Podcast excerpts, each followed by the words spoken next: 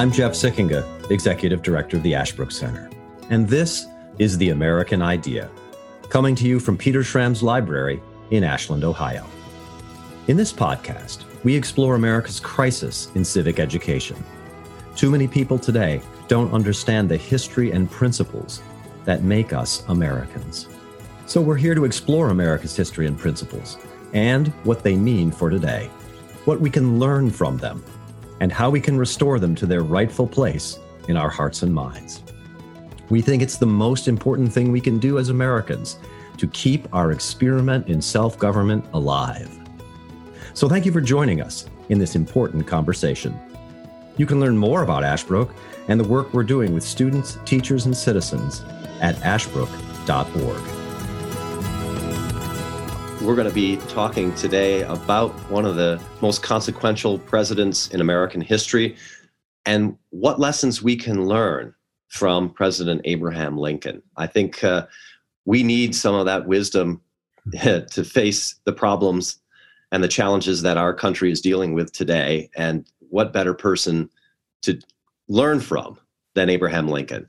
Um, for those of you who don't know, I'm Jeff Sikkenga, the Executive Director of the Ashbrook Center.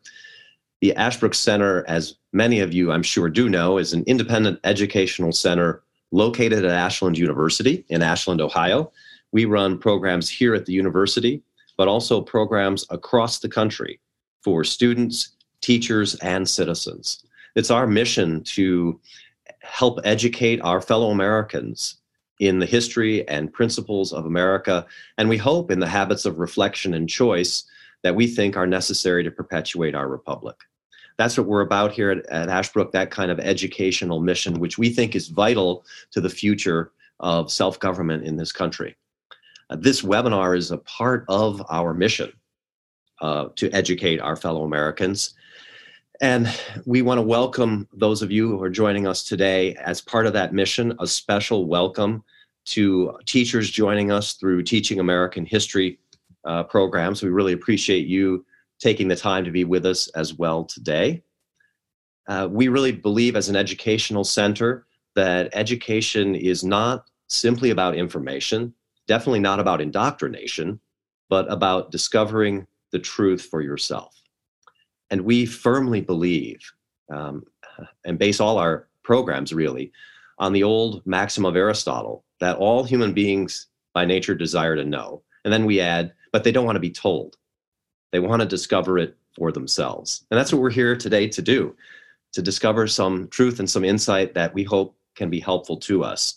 We really believe also at Ashbrook that that discovery happens best through conversation. So we want to invite you into the conversation today. That's the core of what we do. And we want to invite you into that today through the question and answer, the Q and A function. Um, and please feel free to send your questions. I know, and I always say in advance, we're going to have a lot of questions, I'm sure. Try to get to as many as possible. Sometimes we don't get to them all. And my apologies in advance if we don't happen to get to yours, but we'll certainly try to as much as possible. Today's conversation, I'm delighted to note I'll be joined by Professor Lucas Morel. Many of you know Lucas. He is an old friend, meaning a long time, but not old, long time friend of the Ashbrook Center. He is professor of politics and head of the politics department at Washington and Lee University in Virginia. He and I were just chatting about the fact that now he's come back to be the head of the politics department after a sabbatical and has to be a busy administrator and executive now and not just a professor. He has his bachelor's from Claremont McKenna College, his master and P H D from the Claremont Graduate University. At Washington and Lee, he teaches uh, a really interesting variety of courses. He teaches courses on American government and politics, on political thought, constitutional law, and politics and literature. He also happens to teach for us in our Master of Arts in American History and Government program, and it does many, many of our Teaching American History seminars and does an absolutely terrific job. Those who've ever experienced Lucas in the classroom know that he is one of the best teachers you will ever encounter. And for us, he teaches classes like Liberty and Equality in American history and literature. He teaches the Civil War in American literature. He also teaches classes on Ralph Ellison, the, the great American novelist, a class called Race and Equality in America, which I think he's going to be teaching soon for us. Uh, and then also classes in the Civil War era, sectionalism and Civil War, Civil War and Reconstruction. Really covers a wide range of nineteenth century and twentieth century American history and political thought. He's also, besides being a terrific teacher, Lucas is a prolific author. Uh, just to give you a sample, he's published a number of really wonderful articles and books. But again, just to give you a sample, um, let me recommend to you uh, one of his books that he worked on called The New Territory, Ralph Ellison in the twenty-first Century, a great investigation of the wisdom that the novelist Ralph Ellison offers us today. And of course, a, a book that really put his scholarship on the map with Abraham Lincoln called Lincoln's Sacred Effort, Defining Religion's Role in American Self-Government. And then his most recent book, which I happen to have right here, uh, a terrific book called Lincoln and the American Founding. And let me just read you something that uh, Richard Brookhiser, very well-known author, says about this book. He says, "Out of collapse, renewal. Lucas Morel shows how in our darkest hour, Abraham Lincoln drew on our previous darkest hour for inspiration and wisdom."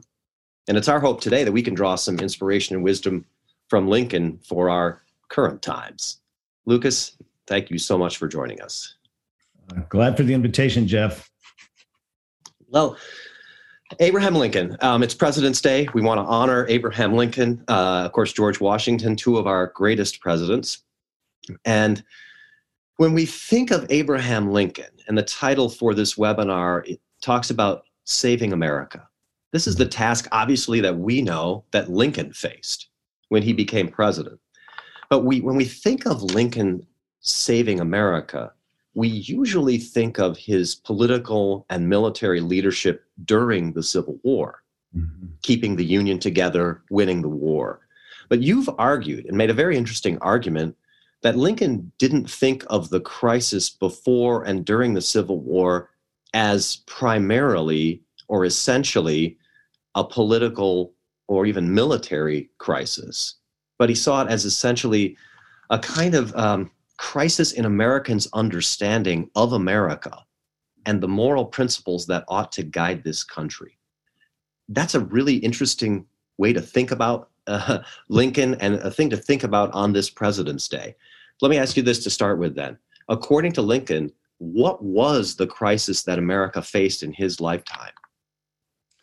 No, thank you. I mean, that is uh, the question to ask of Lincoln, especially given how surprising his rise to the presidency was. I mean, this is someone who is essentially self-taught, um, barely went to school for maybe in the aggregate twelve months, has uh, practiced as a lawyer, but never went to law school, didn't go to college, high school, and most of elementary school for that matter. Uh, so very surprising that someone from a hardscrabble uh, existence uh, out in the frontier, what was the frontier at the time, Illinois, of course, born in Kentucky, raised a bit in Indiana. But I mean, it, he, his rise to the presidency is, is, I mean, only in America could that have happened. And even then, the odds were pretty tough. Uh, but so what I like to focus on, and I'm teaching a class right now called Lincoln Statesmanship at Washington and Lee University. I like to focus on Lincoln as an engaged, what we like to call today, an engaged citizen. Lincoln didn't wait to become president or even to hold political office before he was trying to uh, continue and inform the conversation that he was having with fellow citizens about the kind of country he was raised in. And when he thought it was, if you will, going off the rails. And so in terms of the crisis that led to uh, eventually to his election to the presidency and then in, in, in the ensuing Civil War, um, it was really a crisis of identity. Um, we were becoming divided as to what really was the meaning of America and therefore how our political institutions, the laws, and in, in particular, the Constitution, should be interpreted so as to uh, produce um, uh, the America that people wanted. We were divided in terms of what we were owed, what we deserved under our common, up until that time, our common government. You mentioned Aristotle earlier. Aristotle says that civil wars come from factions. And factions don't come from good versus evil. It's really easy. That's too, it's too neat, too simple to say the good guys were for the Union, the bad guys were for secession or for rebellion. Aristotle says what typically happens is there is a division over an understanding of justice. And so in fairness, the way the Ashbrook program works, the, the MAG program works in the summers and throughout the year is I try to make my courses a fair fight. And so a course on Lincoln, uh, of course, I've uh, already settled the matter for myself. I think he was a statesman. I'm not neutral on that. But to make it a fair fight, I have to show what the options were, what the alternatives were, what the, the different understandings of justice. What is it that government owes me as an American, owes me as, say, a Black man on American soil? Uh, and when we look at those uh, debates, um, and our country's development was the product of debate, we see that by the time eighteen sixty rolls around, there are distinct uh, differences in terms of how people in America define justice. And that's what led to the split in the country. And Lincoln was doing what he could to reclaim what he believed was an older understanding. He called it our ancient faith. Um, he was trying to get people, as he put it, to readopt. In, as early as eighteen fifty-four, he was saying, we need to readopt the Declaration of Independence, both in its principles and its practices. Only then could we have a common understanding of what we are owed under our common government, which he believed ultimately should lead to the eradication of slavery. So that's a really interesting uh, point that you're making, because you called it a crisis of identity, yeah. um, a crisis in understanding who we are as Americans and what is right and what is wrong. Mm-hmm. Um, when did that crisis start? Yeah. At least in Lincoln's, at least in Lincoln. Right, right, right. Uh, um, I would say um, in a concerted uh, Lincoln, he served one term in Congress in eighteen forty-seven, eighteen forty-nine, which proved to be a pivotal point in our nation's history. He he entered Congress at a time when, when the war with Mexico was all but over. It was wrapping up. Uh, Lincoln made a fairly fiery Uh, speech condemning the president of the United States, James Polk, for beginning what he thought was an unjust and unconstitutional war with Mexico. But he always supported the troops in terms of financially supporting them during the war. Once in it, you got to uh, be in it to win it, as it were. Uh, but that pivotal moment was a moment where the country all of a sudden had to decide, huh, is the future going to be a future without slavery? And therefore, ought Congress to make sure slavery didn't enter that new territory that we would be gaining as a result of that war?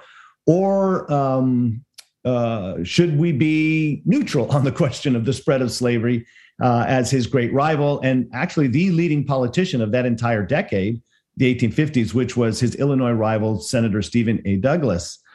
So when did the crisis begin? Certainly as early as Lincoln. Um, Uh, for Lincoln in the eighteen fifties, eighteen fifty, in fact, was a time when secession was being threatened by a good number of deep South slaveholding states. They actually held a convention in Chattanooga in eighteen fifty. So, so what's going on? So the crisis is, are we going to still define ourselves by the political and moral principles of the Declaration of Independence? Right. And you're saying by the time, even a decade before the Civil War in eighteen fifty, yes, some people are saying, no.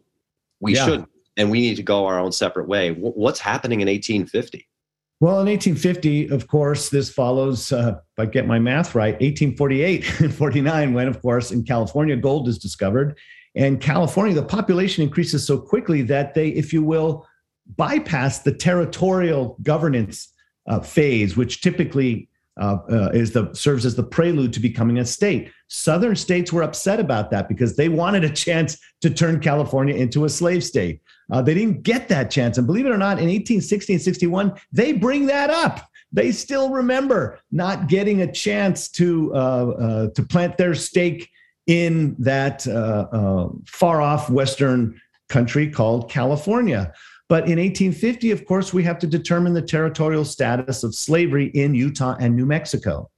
And um, we're also debating whether the slave trade, not slavery, but the slave trade in the District of Columbia, the capital of the nation. Should that continue? Uh, we're thinking about what to do with Texas. They've got this huge debt as a result of being annexed by the United States, about ten million dollars. And also, yeah, you think everything's big in Texas now? It was bigger in eighteen forty-nine and eighteen fifty. And so they eventually create the Panhandle. And then also complaints about the Fugitive Slave Act, which dates back all the way to seventeen ninety-three, required by the Constitution, one of the compromises with slavery. Southerners are complaining that there's not enough uh, legal bite into the constitutional teeth of that clause. And so they are basically not suing, but they are lobbying for a strengthened Fugitive Slave Act, which they get. So these measures, which we know as the Compromise Measures of eighteen fifty, that essentially postpones, if you will, secession and civil war for another ten years. Everybody got a little bit of what they wanted. And who masterminded the measures? Stephen Douglass, not Henry Clay, who tried to do it all in one omnibus, as we call it, one single bill. That fails because you couldn't get a majority for all of that. Stephen Douglass in the Senate marshals different majorities to pass different parts of those compromise measures. Uh, but honestly, Jeff, if if you want to know the seeds of secession, the seeds, uh, it goes even back further, further than the nullification crisis, the tariff crisis of eighteen twenty-eight to eighteen thirty-two, as early as eighteen twenty, when Maine is uh, petitioning to come in as a free state, and Missouri, with several thousand slaves, is wanting to come in as a slave territory and then slave state. As early as that, as early as eighteen twenty, we see the fissure, uh, the chasm uh, growing um, that will eventually uh, produce what John Calhoun says in eighteen thirty-seven is a positive good approach to slavery. We no longer consider it, as we say today, a necessary evil, something we identify as morally wrong, but for political reasons, federalism being one of the uh, obstacles, for political reasons, we can't get rid of it right away. Um, as early as eighteen twenty, we're already battling over whether or not we really are going to follow through with our moral obligation to get rid of slavery. Okay, so that's very interesting. That means that what you're arguing is coming out of the founding as Lincoln saw it, coming out of seventeen seventy-six, the principles of the Declaration of Independence embodied in the Constitution. Lincoln's argument is American, the American mind, as Thomas Jefferson called it, right, believed that slavery was wrong. And that, but it had to be tolerated where it existed. But then, and and that was kind of the moral framework for thinking in Lincoln's mind of, of the founding generation and right succeeding it. But then in eighteen twenty, we start to have political conflicts about, okay, so how much do we need to tolerate? And then yes. engage the people start engaging in horse trading a little bit, political mm-hmm. compromise to say to say, well, let's keep the basic principle that slavery is wrong, but will be tolerated.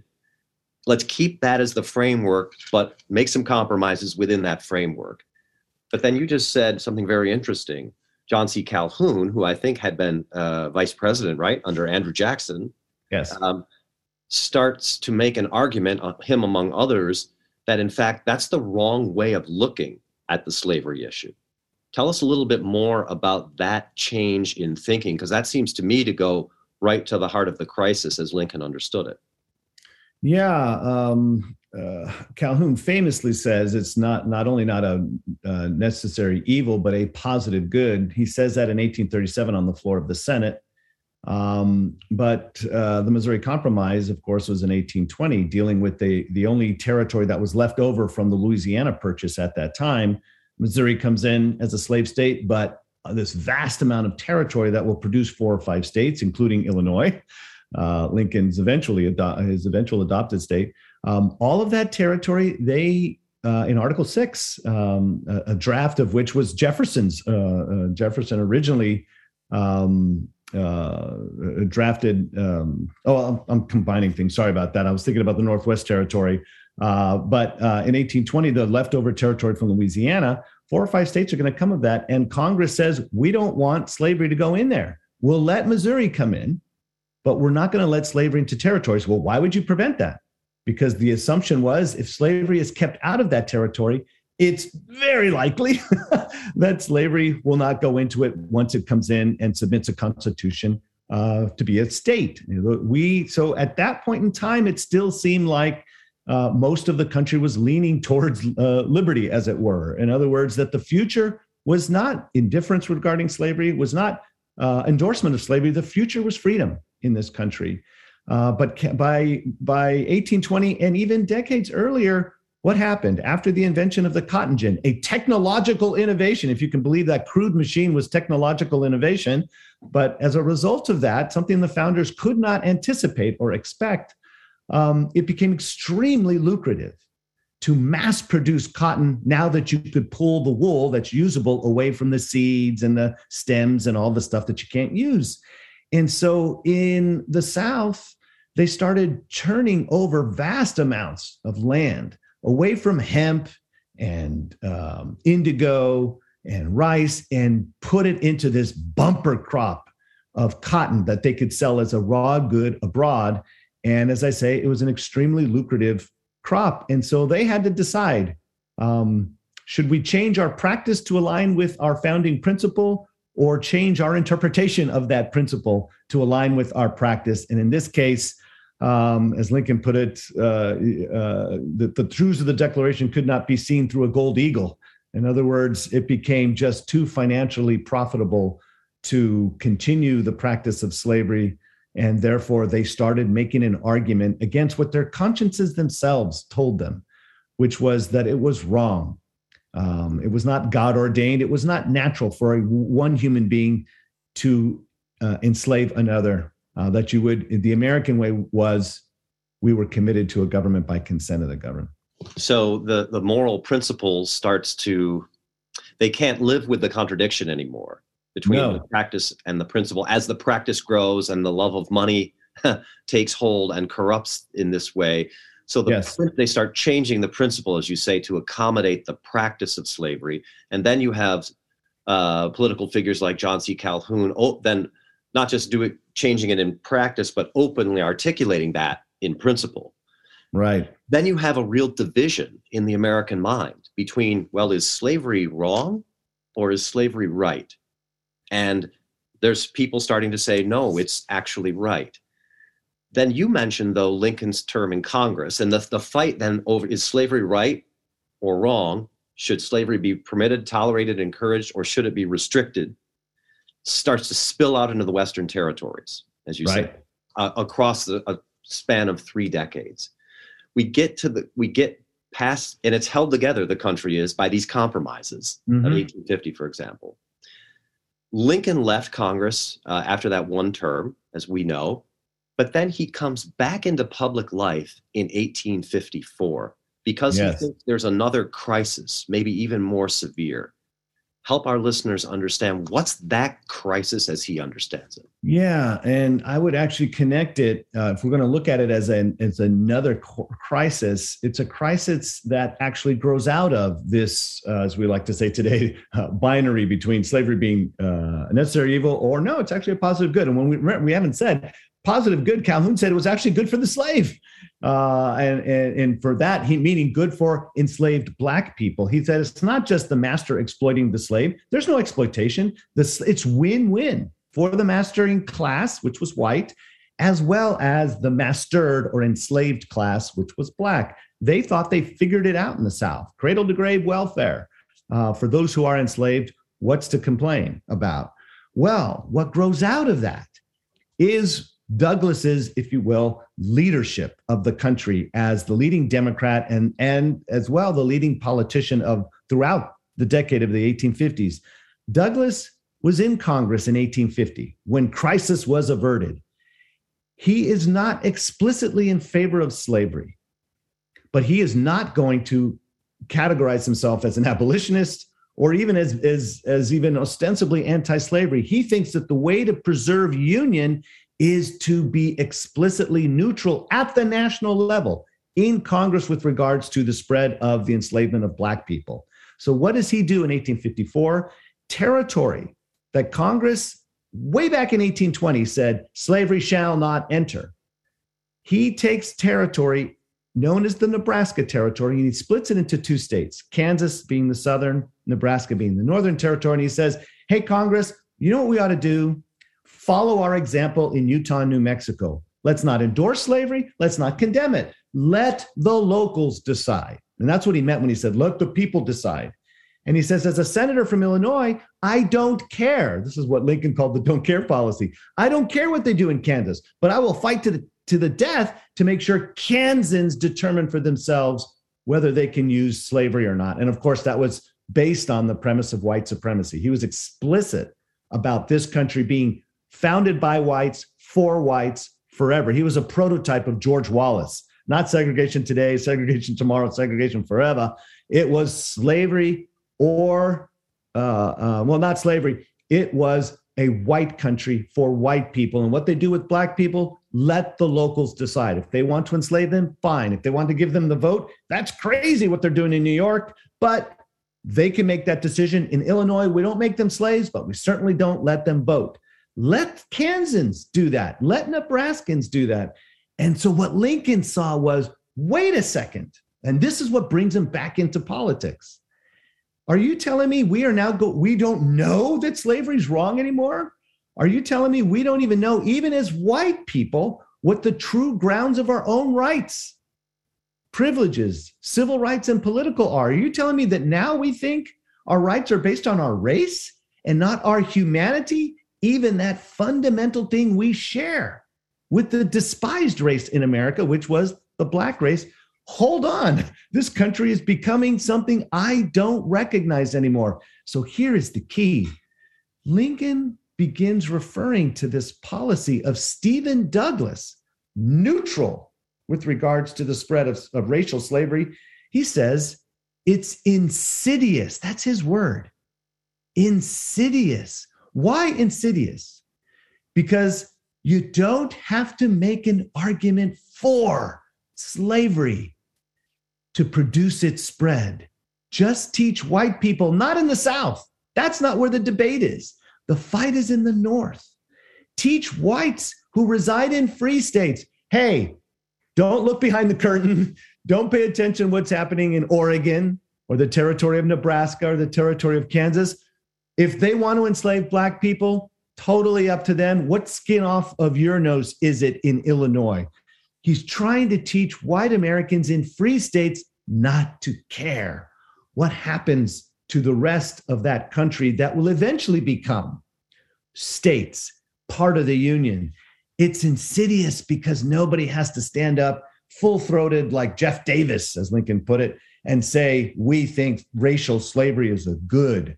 Lincoln says, wake up, white people. Don't acquiesce. Don't go along. Let's insist that Congress not only has the authority to prevent slavery from going into the territories, they have a duty to exercise it. Wow. So Lincoln faces a situation where uh, the crisis in many ways is not slavery is wrong versus slavery is right, as you say, but slavery is we don't care. We don't have to make a, a moral judgment. He says, keep, Stephen Douglass is trying to say, to keep the country together, we need to keep the morality of the issue out of it. Yes. And I'm going to assume that that was, we think today, obviously, of slavery as a grave moral evil, as a terrible injustice, as a horrible system. But my suspicion is that in the eighteen fifties, there's probably a lot of people who want to hear what Stephen Douglass is saying. It makes it easier for them, especially in uh, areas, that is most of the United States, where they don't have to, um, they don't think they have skin in the game. They don't think that they have to uh, make a decision. It's easier for such a controversial um, issue, what Lincoln called the great behemoth of danger, racial slavery. It's easy for the majority of the white population in the United States, again, to become indifferent and just wash their hands of it and just let it, take it off the national table. Let's not have the agitation over slavery keeping us from doing more important things for the common good. Let the locals decide, thinking that it won't have an impact on their own security of rights. And that's what Lincoln had to do. Some, some, some commentators say, well, boy, we wish Lincoln would say more about how bad slavery was for the enslaved. Why does he keep talking about it from the perspective of his white audience, his white voters? Because remember, in Illinois, free state though it was, blacks had no political rights. They couldn't vote. and very few civil rights. And there weren't that many of them, six, seven thousand by the time the eighteen sixty rolls around. People are saying, why don't we see more from Lincoln in terms of his sympathy for Black people? And the reason why is he had to persuade those who could vote to vote properly. And that's why his emphasis is less on what enslavement is doing to the enslaved and more on what it's doing to the self-understanding of the white population. What do they think is the basis of their rights and therefore the future security of those rights under this thing we call self-government? If they start tying it to race or intelligence or some other incidental uh, aspect of the human condition, Lincoln said, we have simply replaced one form of masters, Great Britain, under a new one, under a new one. And you know what that new master is? Crude majoritarianism, as our great teacher, Harry Jaffa, once defined popular sovereignty. If we start saying, well, as long as you vote for it, that's justice. What happened to the rights of the individual? Today, it's, as they put it at the time, it's Negroes we're enslaving. Tomorrow, it will be foreigners. The day after that, Catholics. In other words, we will be teaching ourselves that our rights do not inhere in our humanity. They simply inhere on who's got the numbers. Count the noses, and if you're in the majority, your life is keen, but I sure hope you don't find yourself in the minority. Lincoln says that's not the American way of life. That's what I was going to ask you about. How does Lincoln try to address this crisis after eighteen fifty-four and beyond? How does he try to do this? He's got to maintain, on the one hand, his principled commitment to the ideals of the American founding and say, look, everyone really is, everyone, Black or white, really is created by God free and should be able to keep the fruits of their labor. So slavery yes. is stealing uh, from people, not just enslaving. It is enslaving, but also stealing, of course. So it's mm-hmm. a violation of their God-given rights. He has to keep that moral principle alive. But look, I mean, today we we praise abolitionists like Frederick Douglass, uh, even William Lloyd Garrison. But that was the, it, to be identified in the eighteen fifties, for Abraham Lincoln to have been identified as, a, as an abolitionist would have been the kiss of death. Yes. So how does he, how does he maintain that moral opposition to slavery without being pigeonholed as a crazy abolitionist who no one will listen to? Yeah, and I guess we should say a little more about why it is that uh, abolitionists were seen as crazy or fanatical. Yeah, that's right, or, particularly or for us today who think abolition. I would have been an abolitionist. Everybody's easy, yeah. easy to say that. Yeah. yeah. How strongly are you against uh, slavery? Are you moderately against it, or are you extremely? I, for one, am extremely against slavery. But at the time, to be extremely against slavery meant that, and this was a statement uh, made by John Quincy Adams. Yeah, let justice. Uh, what, let, let justice happen though the heavens fall, or something to that effect. Um, and for mo- for many abolitionists, you, meant, you mentioned William Lloyd Garrison, especially Garrison, Wendell Phillips, and others. They thought that uh, you know they weren't worried about how; they were only worried about what. In other words, slavery was so bad that even um, uh, measures that subverted our respect for the Constitution would be legitimate. They didn't care about abiding by laws like the Fugitive Slave Act. And so Lincoln said, no, no, no, in this country, the how is um, a close second to the what. You, equality is the end, the protection of the rights of all, whether you're in the majority or the minority. But consent, if you will, is the flip side of the equality coin. Precisely because all men are created equal, you cannot compel, you cannot command, you cannot legislate for people without asking their permission first. The abolitionists paid short shrift to consent. And if you will, Stephen Douglass paid short shrift to equality. He was a white supremacist. Lincoln was there to say, hey, we need both. You can't have equality without consent. You can't have consent without equality. They were trying to split the difference.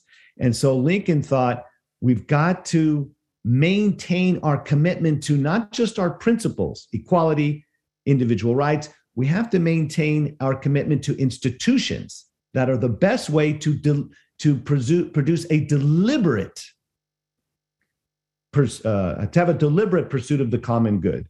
We've got to use the Constitution. In other words, we have to use mechanisms that, yes, slow down the pursuit of justice. But in so doing, we prevent tyrannical abuses of power. And so for Lincoln, he was categorically anti-slavery, but he was not willing to identify himself with the anti-slavery folks who were dismissive of the Constitution, and therefore he was committed to the Constitution. For example, in eighteen fifty-four, um, William Lloyd Garrison burned a copy of the Constitution in public. you he don't burned do a copy that. Of the Constitution? Yeah, you don't do that. What that is telling people is, we don't care how we get justice, as long as justice occurs. Um, yesterday is too slow for us. And Lincoln said, no, no, no, no, no. Um, institutions are important. The deliberate processes by which a constitution creates a forum for discussion, debate, and ultimately determining how we should proceed forward. That's part of the American way too. And so uh, in his earliest, best, uh, greatest speech, the Lyceum Address of eighteen thirty-eight, he's still in the State House at the time.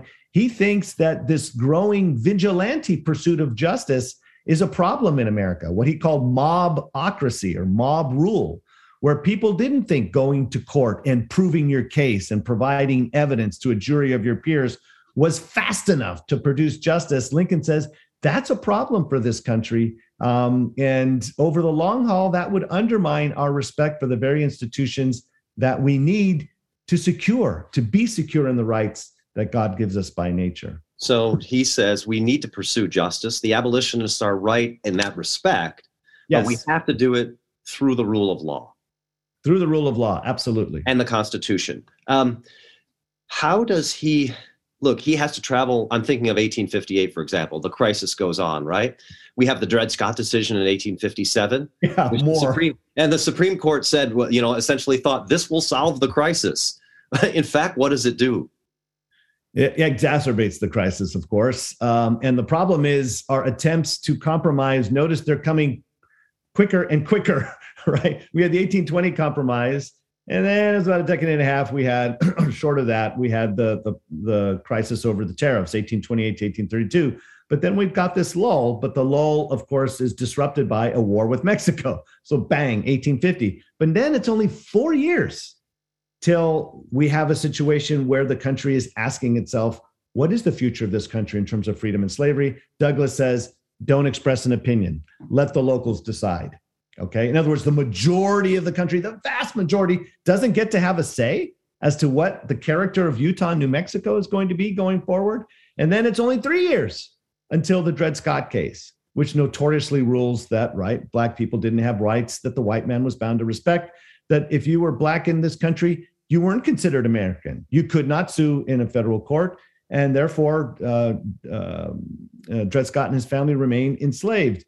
Uh, and so Lincoln is thinking, boy, all of these attempts to try to resolve the crisis aren't resolving them. They're probably not getting resolved because they're not following what he believes the, the best way to produce compromise, which is in favor of the principle of freedom. And that is falling by the wayside. He points out a very uh, a poignant fact about American history. Were there ever slave states that became free? Yes, but the only time that happened was right at the time of the founding. Six well, or seven. We, six I think we seven, sometimes forget that, right? Yeah, six or seven of the original thirteen colonies turned states. They eventually banned slavery of their own accord, according to their own constitution and laws. Uh, Lincoln points out in the eighteen fifties, when was the last time that happened? He says, this is why it's so important not to let slavery into a territory, because it turns out once slavery goes in, it never gets gotten rid of. That's why it's important that we not remain neutral about what happens in Kansas, Nebraska. You might think, well, what, well where were you, Lincoln, when uh, Utah and New Mexico were being considered? Well, he wasn't in Congress, but he he thought enough was done in favor of freedom in eighteen fifty to preserve union. We got the slave trade banned um, in the District of Columbia. Um, the size of Texas was uh, shrunk, if you can believe it. Um, I'm forgetting the other elements of, of it. At least slavery wasn't um, expressly endorsed in Utah and New Mexico. But the, the short version is Lincoln, we don't hear any complaints from Lincoln in eighteen fifty, fifty-one about the The, the consequences of the Compromise Measures of eighteen fifty. He thought, well, if that's going to keep the Union together, all right, we're, we're, we're, we've survived. No civil war, no secession. Let's see how these things pan out. What happened? Douglass claims that a new principle has been enunciated at the national level. In eighteen fifty-four, he justifies going back on Missouri Compromise, repealing the Missouri Compromise, and allowing slavery into Kansas and Nebraska if the locals want it. At that point, Lincoln says, oh, what I thought was settled in eighteen fifty apparently wasn't. This is not, this is becoming a country that is becoming neutral with regards to slavery. No, sir. That will actually produce the nationalization of slavery in this country. I want in on this fight. And he he's not going to go down without at least a rhetorical fight. And it turns out without a physical fight come eighteen sixty-one.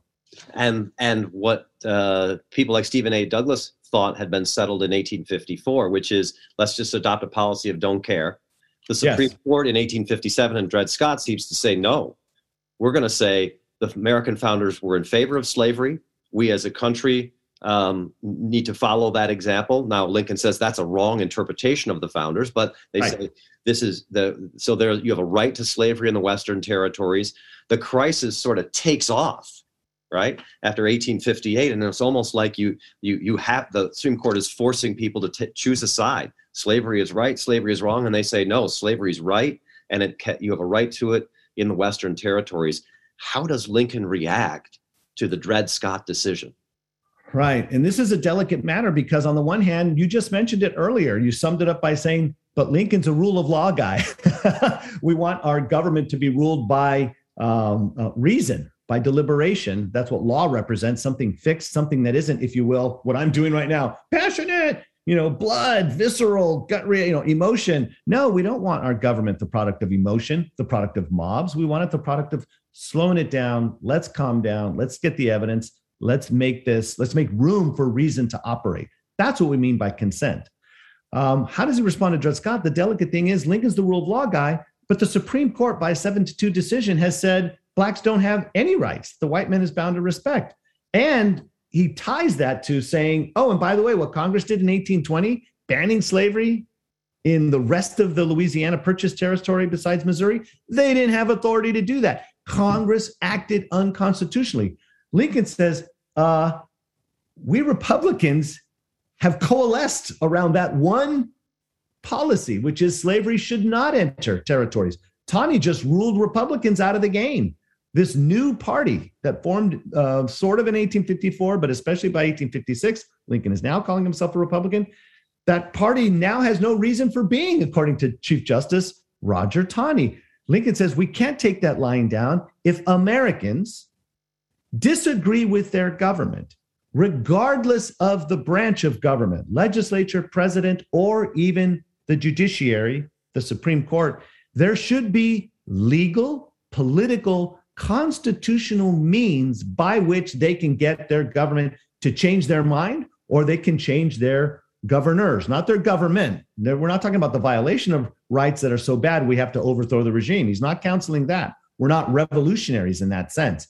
We're not resistance, not my president. Lincoln says in, in, American citizens who disagree even with the highest tribunal of the land in terms of the judiciary, they can get the court to try to change its mind. And so in the following year, in his debates with Stephen Douglass, he says, if I'm appointed to the Senate and a bill comes up where Congress decides whether to ban slavery from the territories, even though Dred Scott is still good law, Lincoln says, I'm going to vote for that law and force the issue to come back onto the court's docket and make them say again, no, we disagree with Congress. We don't think you have that authority. So that's how Lincoln responds. Douglass claims you're being a revolutionary, you're resisting, everyone should shut up now that the court has ruled. And Lincoln says, if we do that, we're no longer governing ourselves.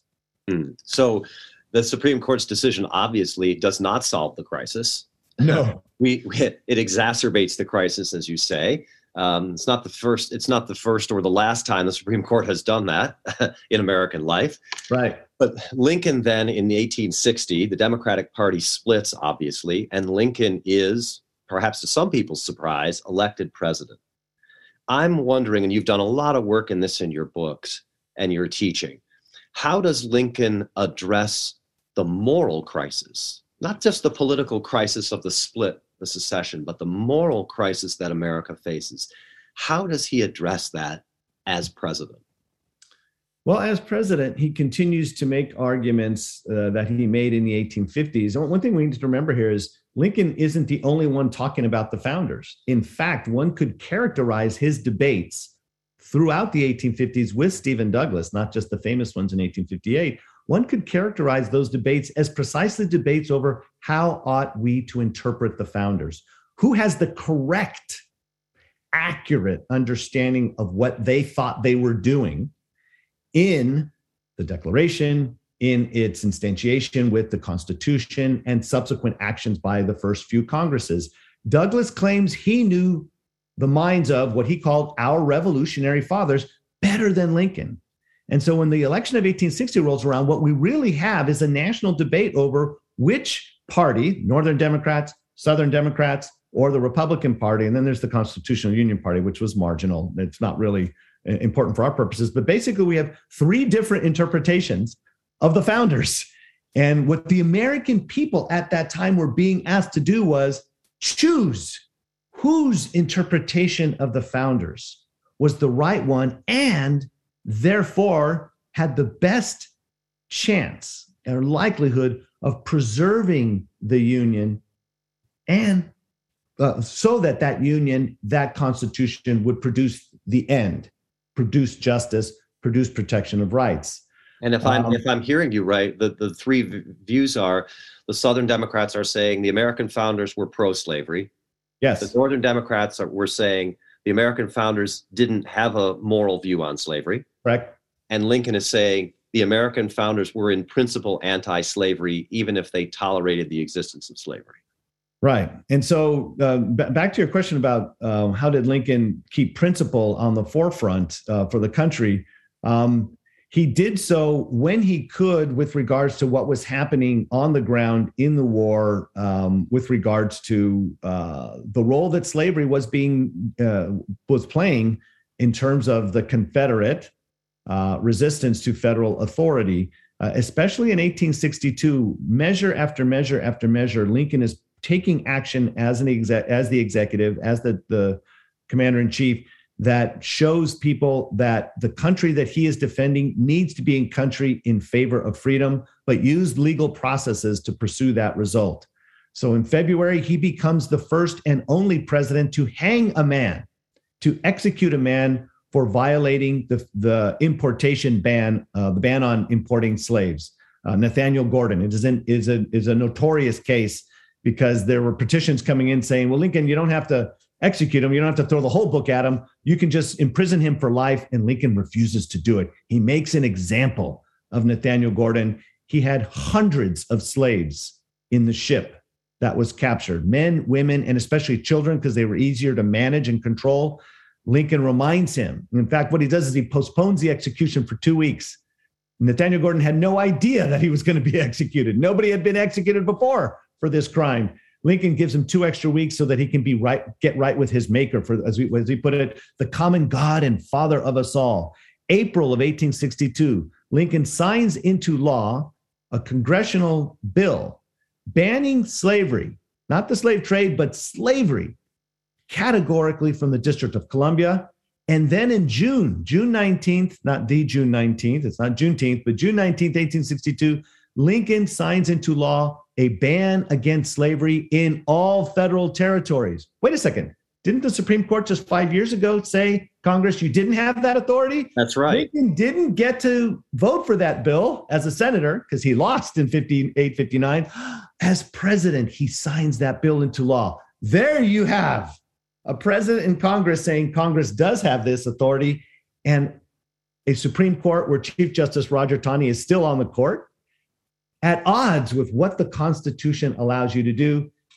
Uh, September, of course, Lincoln issues his preliminary Emancipation Proclamation, which he follows through on one hundred days later, January first. So I really see eighteen sixty-two as this string of emancipatory pearls that Lincoln is drawing together uh, to uh, remind the country not just why it exists for freedom, not for slavery, but how he does it is important. And so sixty-one and sixty-two, we see Lincoln emphasizing the rule of law.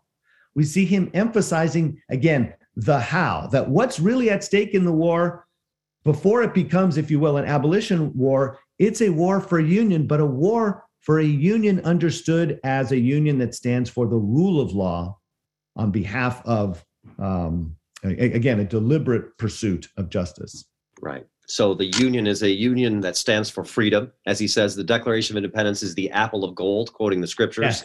and the Constitution is the frame of silver around it. So right. he says we're going to pursue freedom and be in favor of freedom as far as the Constitution permits during these wartime conditions. And then, of course, he gives some very famous speeches, speeches like the Gettysburg Address, oh, where he sure. wants to tell his audience and America, this is the meaning of the Civil War. Are we going to... Is the nation of seventeen seventy-six that was conceived in liberty and dedicated to the proposition that all men are created equal, is that nation going to survive and be have a new birth of freedom through right. this Civil War, right? So his actions and his speeches are pushing all in this direction as right. time goes on. But yeah. we've got a lot of questions uh, coming in oh, now, of course. And one of those questions is a really interesting one, which is, Um, the King's cure, as Lincoln put it, for slavery would be in a constitutional amendment. Correct. When do we? When does Lincoln first start thinking about an amendment to solve the slavery question? Wow. Um, it was not the first thing he thought. Um, and the reason we know this is because of other attempts at emancipation that Lincoln tried first. And the fundamental way was to get those states where slavery was legal that were still loyal to the Union, Delaware, Missouri, Kentucky, Maryland, to get them, and the Congress would loan them the money to adopt at least gradual emancipation plans. Lincoln said, uncontroversial, no one's going to say this is not constitutional. The states can decide whether slavery is legitimate or not, totally legit under federal principle. And so he first starts with Delaware in the fall of eighteen sixty-one, and then follows up with appeals to so-called loyal border slave states in March, and then in, um, I believe it's July, when Lincoln says, look, you guys can show, the, the, show these seceding states that there is no hope you will ever join them by doing this one thing, this one thing that will save us from cutting each other's throats. Lincoln uses that language, cutting each other's throats. He says, you can bring the war to a sooner culmination, a quicker end, if you adopt emancipation plans. They all throw it in his face, as Alan Gelzo, our great friend and teacher, uh, wrote in his book, Lincoln's Emancipation Proclamation. Lincoln goes through all of those things first. Then he issues the Emancipation Proclamation January first, eighteen sixty-three, as a military necessity. It's actually issued the, that day or the next day as a military order, one of the general orders of the commander-in-chief. Lincoln, as I put it to my students, he turns a humanitarian end, emancipation, into a constitutional means in order to preserve the Union. He takes something that is uncontroversial, his job to preserve, protect, and defend the Constitution of the United States, and he turns it towards the controversial end at the time, believe it or not, which was, can a president emancipate slaves? Not during a time of peace, but certainly during a time of war. On the amendment tip, that only happens after emancipation. And so in eighteen sixty-four, when the Senate, by two-thirds majority, approves of an amendment, Lincoln is lobbying behind the scenes, and we see some of that, uh, mostly accurate in the Daniel Day-Lewis film by Spielberg, Lincoln, uh, uh, the lobbying that Lincoln does behind the scenes to get Congress, before the war is over. Um, sixty-four, Senate passes it. The House, January thirtieth, two-thirds passes it. And then it goes to the states. Um, Lincoln thinks, as you put it, that it's a king's cure. It wraps the whole thing up. He wants to make sure that once the war is over, it's not just that you have emancipated individual men, women, and children. States could still have constitutions and laws in favor of slavery. Lincoln said, we've got to remove this from ever splitting the country again. And so he thinks at this point in time, the constitutional amendment will take it out of the hands of a Supreme Court. Uh, Taney doesn't die until October of sixty-four, uh, but Lincoln wants it to be utterly off the nation's table and make the Constitution fulfill the promise that was set forth in the Declaration. So I would say in, in sixty-four is when Lincoln is thinking about it, but it's not his idea. It was the idea of other individuals in the House and Senate Uh, and, and Lincoln does what he can as president to support it. Quick fact here, Lincoln actually signs the bill that became the thirteenth Amendment, and the, the Congress sends him a note reminding him, hey, according to the Constitution, president has nothing to do with the passage or ratification of the thirteenth Amendment. Lincoln was like, uh-uh, I worked too hard on that behind the scenes. I'm putting my name on it. uh, d- does Lincoln, I've got another question here about Frederick Douglass and his relationship. Oh, Frederick Douglass, yay. A fascinating relationship, of course, but yes. Look, if Lincoln has come around now to the idea of emancipation, including supporting a, a, an amendment to get rid of slavery once and, and, and forever and across yes. the whole American United States and territories, um, the question is, why was Frederick Douglass so tough on Lincoln? Uh, at oh, at yeah. first, Lincoln was not obviously an abolitionist in the strict no. sense of the word in the eighteen fifties, even th- into the middle of the war. He becomes one when he realizes that it's possible now to pursue this justice yes. through this legal means of constitutional amendment. Then why is someone like Frederick Douglass so tough on Lincoln? Or, or did he change his mind? Both. It's one of those and, not or, but and. Um, he was very tough on Lincoln early in the war and even after emancipation. Tough because he, like many fellow abolitionists, perhaps all, wanted the war from the jump to be an abolition war. He said, the, Douglass, among others, said, there's no way the South can win without the support of their slaves. Attack that, and you will bring the Union war, the war for Union, to a more uh, speedy conclusion. Uh, they weren't, as I say, as worried about the constitutional strictures regarding what a commander-in-chief can do about people's property, especially those who were loyal to the Union. The president doesn't have any authority over their property, uh, certainly not a president. And uh, so anyway, so Douglass didn't like the fact that Lincoln did not turn it into an abolition war. He didn't like that on March fourth, eighteen sixty-one, when Lincoln first becomes president. It's still peacetime, even though citizens of seven states don't think they belong to the United States anymore and don't owe it any obedience. Douglass says Lincoln's going to be a slave hound just like the rest of them. He promises that he doesn't, he tells us he doesn't have neither the inclination nor the power to touch slavery where it exists. And that's true. Under the Constitution, he did not during a time of peace. After the Emancipation Proclamation, he meets with Lincoln. Oh, uh, well, he meets with Lincoln um, in um, uh, the summer of eighteen sixty-three, and he's complaining to Lincoln that black soldiers are not being paid equally. He's complaining that Lincoln isn't retaliating for soldiers who are black who are captured and are being uh, either reenslaved or executed, or not being treated as prisoners of war. Uh, they're not being paid equally. So all of these things, Douglass um, Douglass has on his mind, equality, equality, equality. What's with it, Mister President? And it's later that Douglass appreciates the fact that Lincoln realized that had he been more um, quick to do those things, if you will, unilaterally as president, as Douglass puts it, all the hatred poured on the Negro's head, Douglass's words, would be visited on the presidents. And only later does Douglass really appreciate that Lincoln had to make preserving the Union the priority, and in so doing, bringing the emancipation into the fold. Now, the real question is, why as late as eighteen seventy-six does Douglass call Lincoln preeminently uh, uh, the white man's president?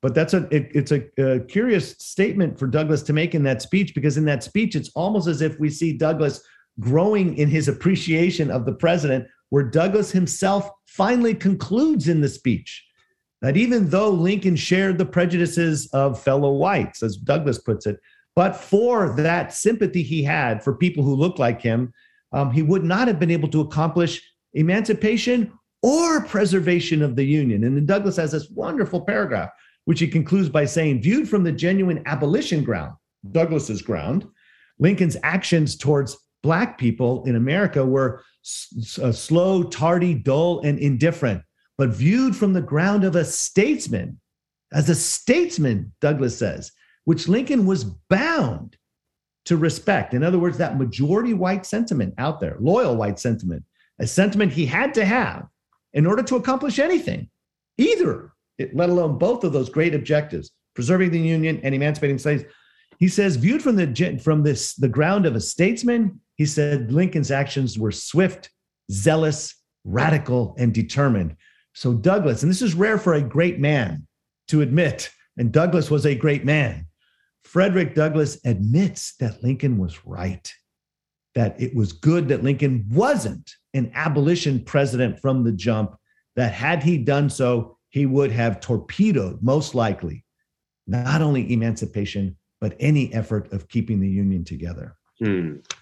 Fascinating. When we look at a statesman like Lincoln on this President's Day, um, there's a lot of folks who are really concerned that Americans today, too many Americans, especially perhaps young Americans, um, don't understand or in some ways reject the principles of our founding. Um, if we want to try to restore the principles of our founding today in the hearts and minds of, of our fellow Americans, what's, what's a lesson that we can learn from Abraham Lincoln? Lincoln's claim was that the way to deal with the crises of his day were by looking at how the founders dealt with it in their day. And so I think at beginning, uh, like you say, the, the, it's either we understand what's happening going on as people either misunderstanding the founding or actually rejecting the founding. I'm going to be charitable and say that they misunderstand rather than they reject outright or categorically. I don't think if you have a proper understanding of the founding that your conclusion would be, I hate equality, I hate government by consent, I disagree with the natural right of revolution, I don't believe in individual rights. I, I think that portion of our population, Lord, I hope, is a smidgen. You can't even see the, the air or the light between my two fingers here. Uh, we need to better understand our founders. Um, Lincoln, I believe, was the most profound understander and defender of the founding. And so reading a lot more of Lincoln is a start. But if you want to cut to the chase, let's go back to the documents. Let's go back, in fact, to the debates. Let's go and see that it was a debate about what should be the principles that inform our institutions, our practices. What, what are the things that should guide us as we try to live up to whatever those principles are going forward? William Jefferson Clinton, uh, as president in his first inaugural address, I think he put it well, and he borrowed this from, uh, you know, Democratic president borrowed it from a Republican president, Dwight Eisenhower, when he said, there is nothing wrong with this country that cannot be cured by what is right with this country. Let's figure out what our country got right, and then see how the things that were obviously wrong, what were the attempts made, and how were the levers of freedom in our Constitution and in our Declaration maneuvered, um, grasped, and employed on behalf of aligning our practices more closely with our profession. Yeah, uh, that's a great call, to return to the study of our founders, to return to the study of the Declaration of Independence, the Constitution, Washington, Jefferson, Madison, among others. A yes. terrific call for us today on this President's Day. Lincoln, uh, Lincoln's example of that being that kind of a student of the American founding and understanding our principles of equality and freedom and, and uh, living them out as best yes. we can as Americans. Lucas, thank you so much for joining us today. Terrific Great. conversation. Absolutely wonderful. Um, just want to let everybody know who's watching that you'll be sent a link Uh, of a recording of today's webinar. Please share it with your friends, your family, your colleagues, your children, your grandchildren, fellow teachers. We love to let them hear uh, the insights uh, that Doctor Morel has given us today. For more information on Ashbrook, uh, feel free to take a look at our website, ashbrook dot org. For teachers out there, um, T A H dot org, teaching american history dot org, a terrific, terrific resource Yes. that you can use in your classrooms to do exactly what Lucas was talking about, have those kind of conversations about our founding and our founding documents. Let me also recommend to everybody the uh, Ashbrook podcast, The American Idea, where we try to have conversations, including with people like Lucas, about our great documents and debates that have defined America and who we are as Americans.